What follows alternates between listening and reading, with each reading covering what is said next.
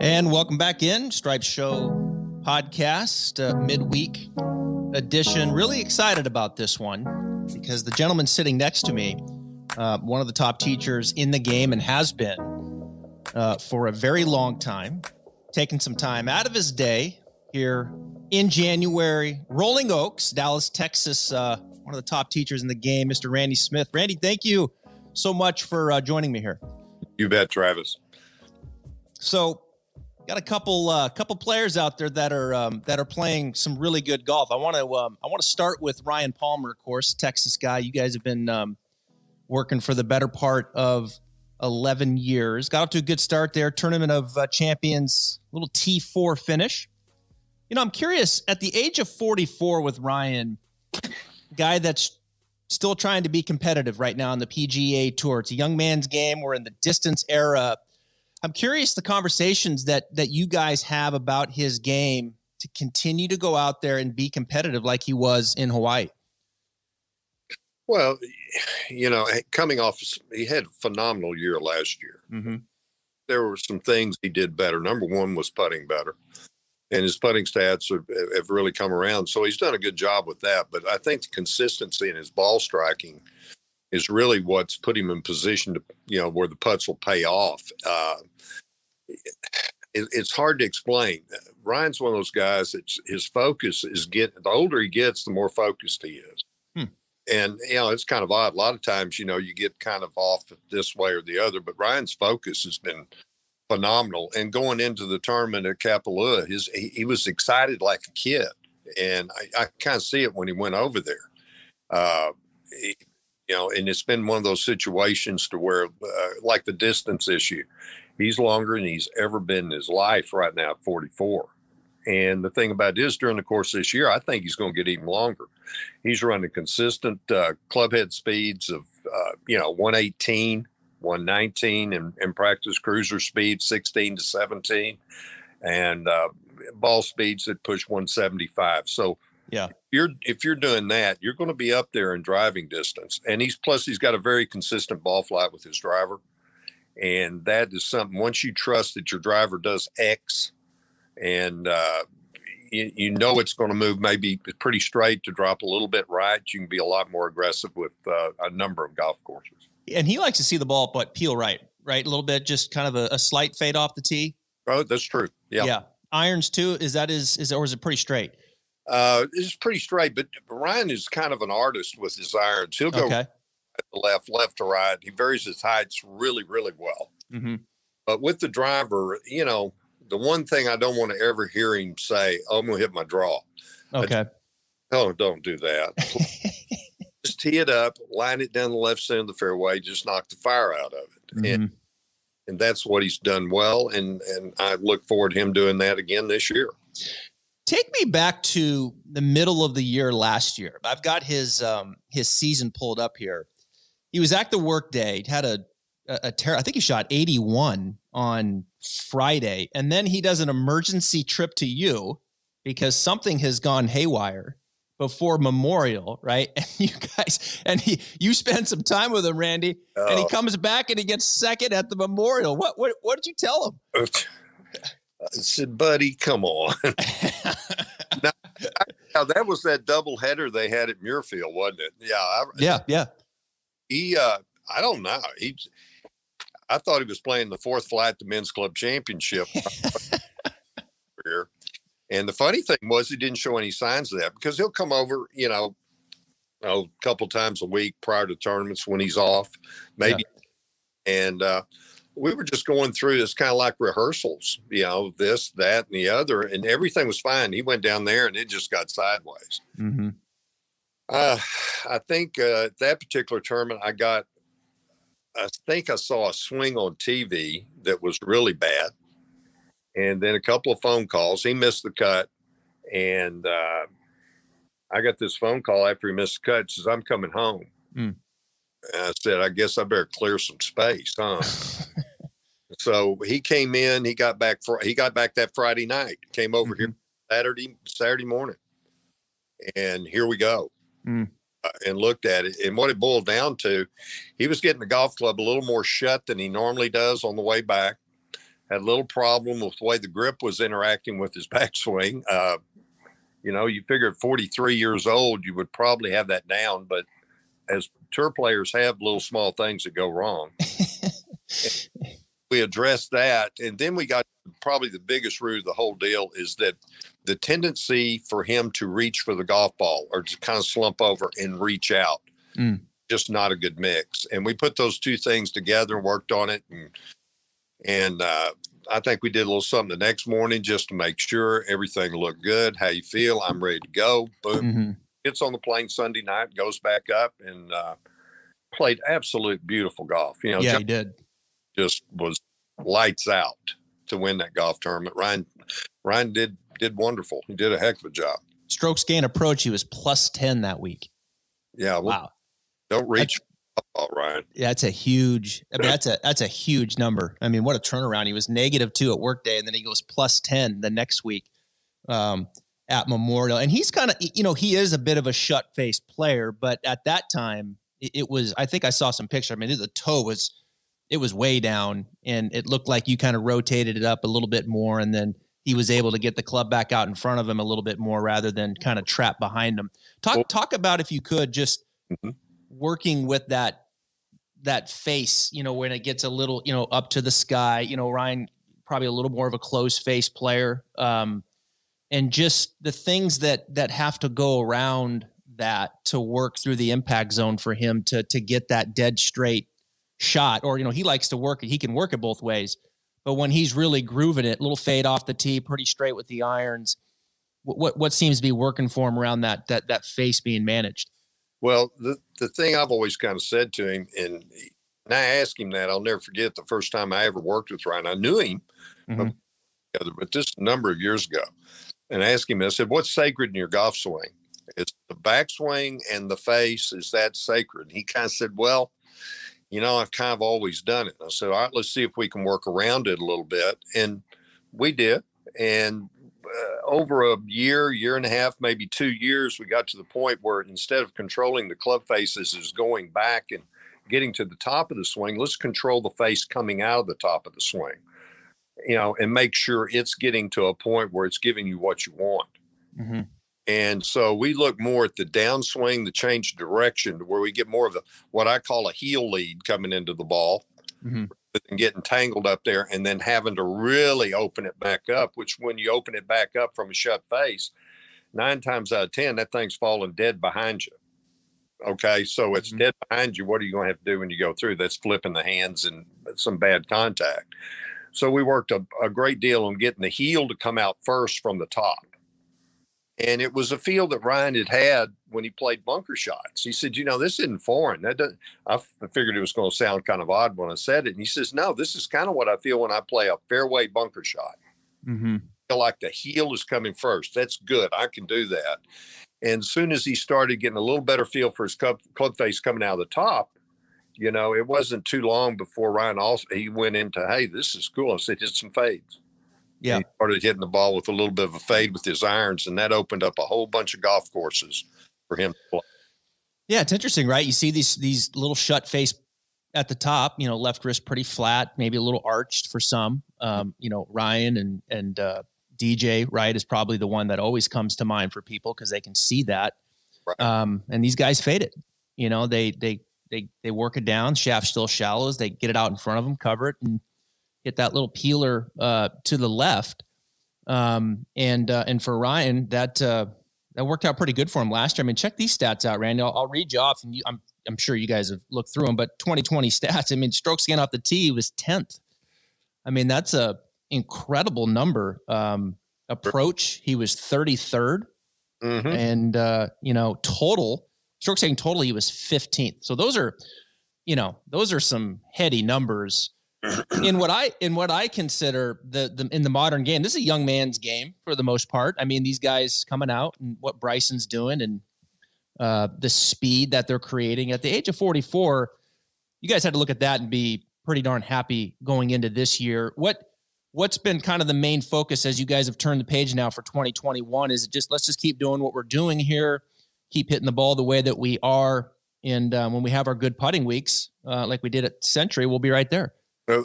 I think that's very very close right there. Okay.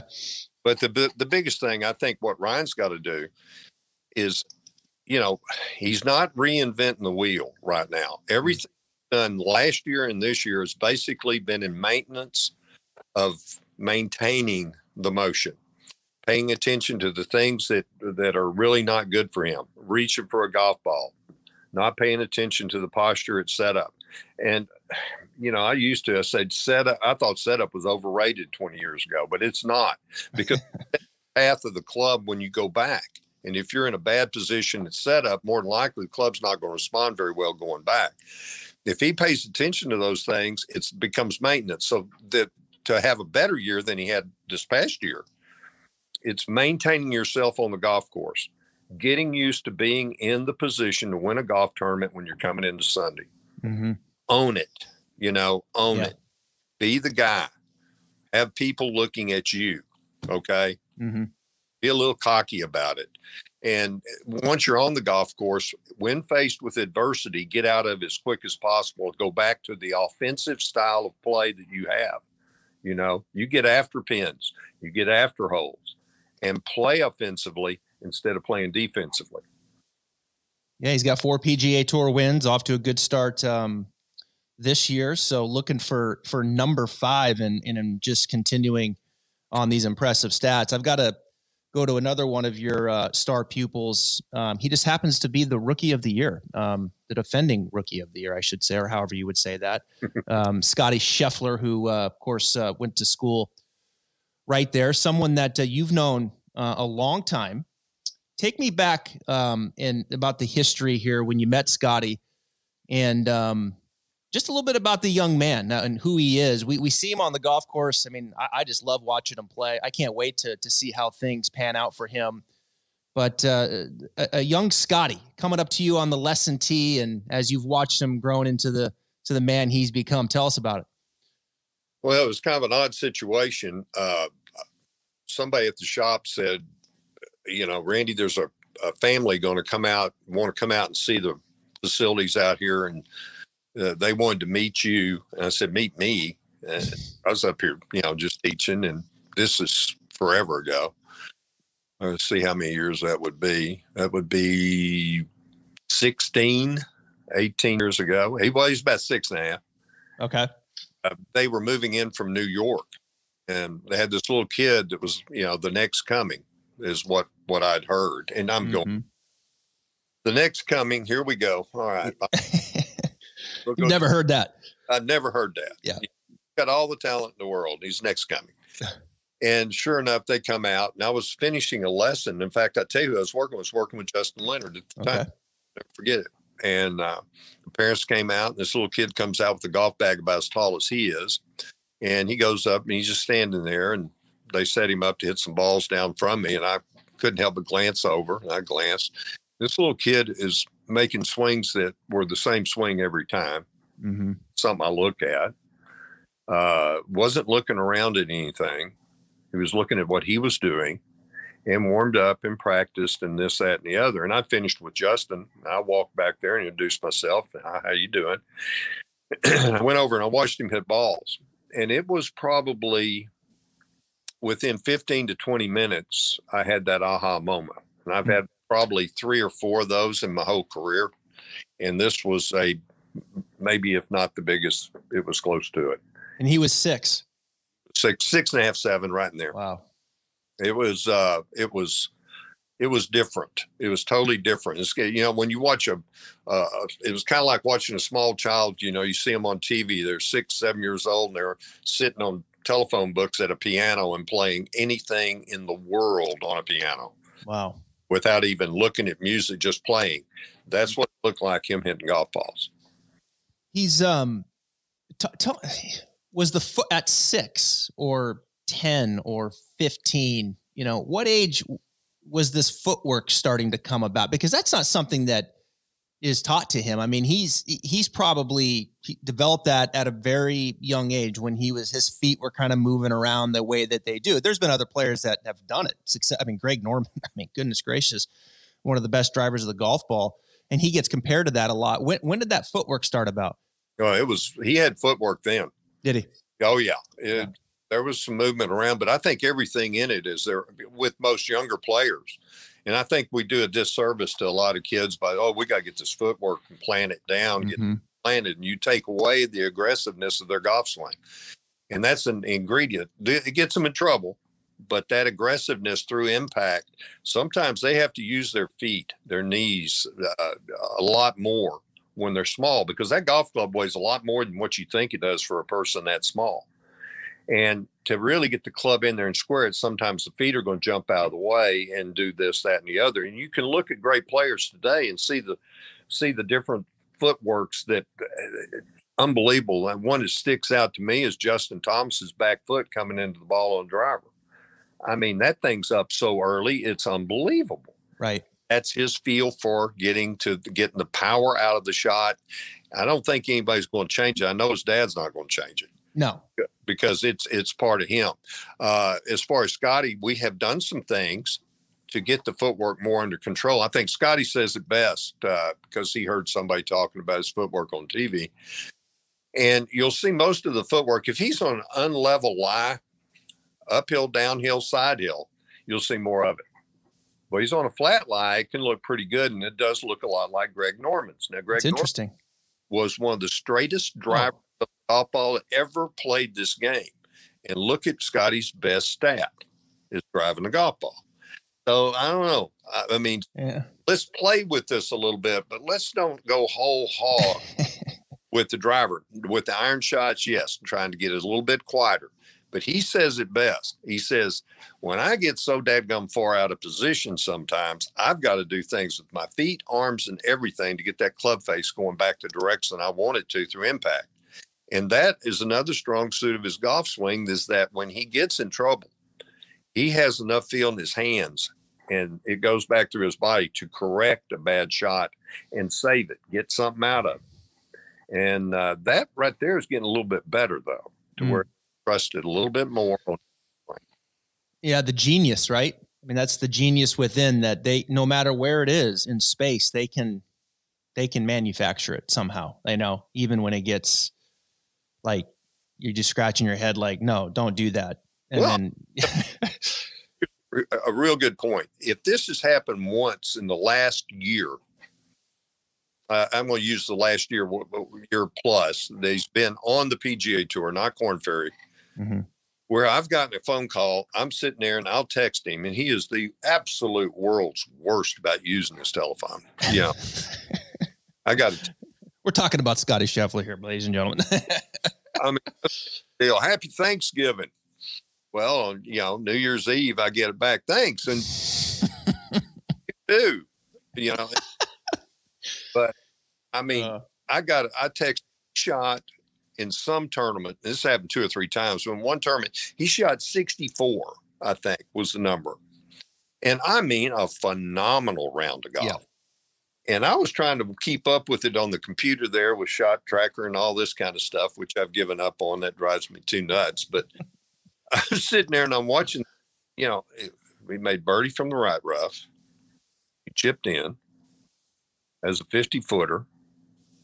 Huh, that's three under. Boom. Ball in the water, dropped out, next the hole, tap in par.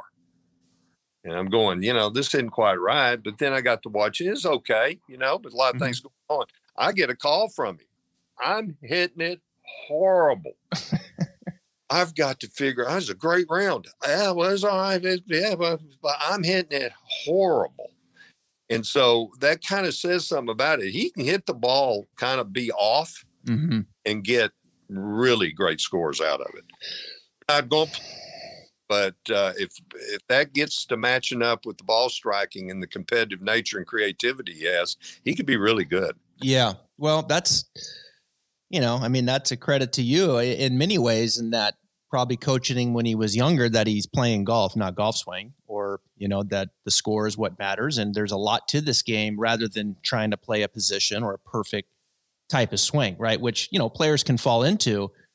Uh, but the genius with him, it appears, is that you know he obviously he's got incredible control of the face and he can make scores when it's not perfect you know, he can shoot 64 to your point and then call his coach and be like, something's got to get, something's got to get better here because and you're thinking, wow, that's amazing. You know, this kid can shoot 64 when he's uh when he doesn't have his A game. You know, it's fascinating when I watch Scottie swing, it's really quite opposite of Ryan in many ways. You know, he he rotates the face more going back. Um, you know, he's got a little more toe hang at the top. He's got more flexion. He's got more flexion in his trail knee at the top, where Ryan kind of straightens right leg a little bit, you know, bows the lead wrist. So you've got two players who do it very differently. Um, you know, as far as the techniques and and matching that up. And I just, you know, I have a lot of respect for that in teachers that have those stables of just a lot of different components, you know, because you haven't molded them into one particular swing. And I think the DNA, the DNA is so apparent and the genius of the player is so apparent. And I just that just struck my mind after you just told that story about him shooting 64 when he didn't have clearly didn't have his A game. Yeah, it's it's it's kind of fun to be like when both of them are over hit, hitting balls. I'm looking at basically a almost open. You know, when Scottie's having a little bit of a problem, he's open face, and so he'll mm-hmm. hit. It's kind of humorous. Just so I'm going to shut this one, and thinks it's shut, and I'm going, "Oh gosh, that was shut." Golly, his shut face is still almost open. Don't tell him that. That I hope he doesn't hear this. but no, knows it. But uh, the closer the face is to a little bit more square, the better he is. Uh, he's uh, more consistent. Once that club face gets open, everybody mm-hmm. thinks you got an open club face. You're going to be prone to a right shot. Sure, not necessarily. Players of this category, um, this caliber, when they feel the club coming down, it's in an open position. More likely, he's going to try to drop behind them a little bit too. And yep. with face open, their hands are good enough to say, wait a minute, I got to move that toe over real quick. And all of a sudden, you see some left shots coming out of an open face player. And that's one thing you got to watch with Scottie because if it's if he's flipping them, more than likely, mm-hmm. glove is a little open, a little across the line. And if we can get that fixed, and funny you bring that up because the last two days, he came back from Kapalua the last three days. He was not hitting the ball well at Kapalua at all. And so we did some pretty in depth work, and he challenged me. I mean, mm. this I cannot do this. I mean, this I can't hit shots like this. I have got to find a way to get this fixed. Got to have something new. Give me something new.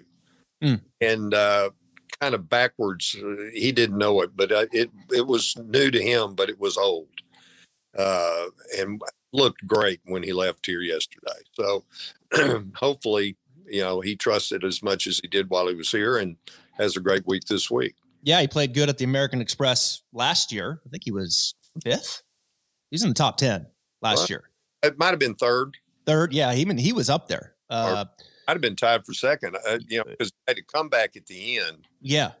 You know, that uh, was very impressive to me because yeah. he himself in a bad position in the last group and then put himself in position, honestly, to tie the golf tournament on the 17th hole coming in. That. I remember that. And if that putt goes in, but land, you got to hand it. Landry, good Lord. Yeah. Andrew played so good. That was. I got to, I got to ask you about this little run here in the playoffs. I mean, Scotty was the rookie of the year, gets into the playoffs. Well, no, let's take a step back. Let's go all the way to Memorial, 22nd. WGC St. Jude, 15th. Fourth at the PGA. Fourth at the Northern Trust. He goes 20th at the BMW, finishes fifth in the PGA Tour uh, Championship. I mean, the Tour. Cha- I mean, that's just that's an incredible run of golf uh, for a rookie. And I'm sitting there watching him. I think he played with DJ. I was sitting there on my couch. I think he was playing with Dustin at um, the Northern Trust. Mm-hmm. And and he just I, I'm just watching him. I'm like, he, he looks like he's been doing this for 15 years out there, walking around with these guys, just hitting bombs off the tee, good approach game, making some. I mean, he just looked like he belonged right there with DJ going shot for shot. I mean, were you at all surprised with the run that he made to get to the rookie of the year uh, out there in his first season? Mm, no, I, it wasn't surprising. Uh, okay. Little more surprised he didn't sneak up on one of those tournaments and kind of pick it off and get it. Uh, but you know, there's these guys are really good. Yeah. One thing about Scottie, it, it's really hard. A lot of youngsters, six, seven, eight, nine, all the way up through high school, can be very intimidated of tour professionals. Mm-hmm. Scottie is totally the, the he was the uh uh these tour guys that we've been fortunate enough here at Royal Oaks to have a lot of guys that played at high levels on the tour. Well, Scottie played a lot of golf with these guys. Mm. And it wasn't Scottie trying to get in a game at, say, 10, 11 years old. They would ask Scottie to come on out with them and put him into those games. He is t- totally unfazed by playing at that level. Heck, when he's eight, nine, ten years of age, and it, it's really it's a cute thing to watch. Mm-hmm totally unfazed by being around these guys. Plus, he's a very much a copier. When he was when he was younger, he would sit and watch tour players do things and not say a word for an hour. Mm. Then he'd disappear, and you'd see him doing the same thing.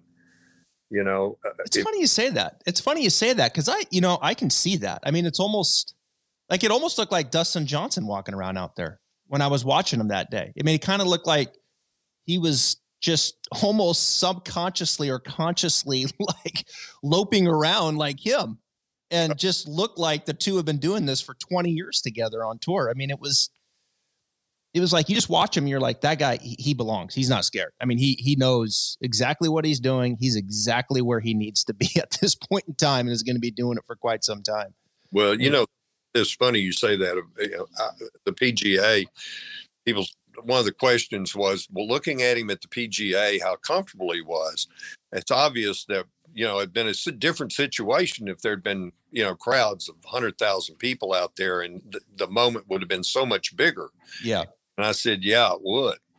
It would have been bigger because I think Scottie would have fed off of it like you would not believe. I think it it didn't help Scottie not having a crowd because mm. crowd, you know, he's elite player in basketball, high school. And of course, he wasn't playing, but his senior year.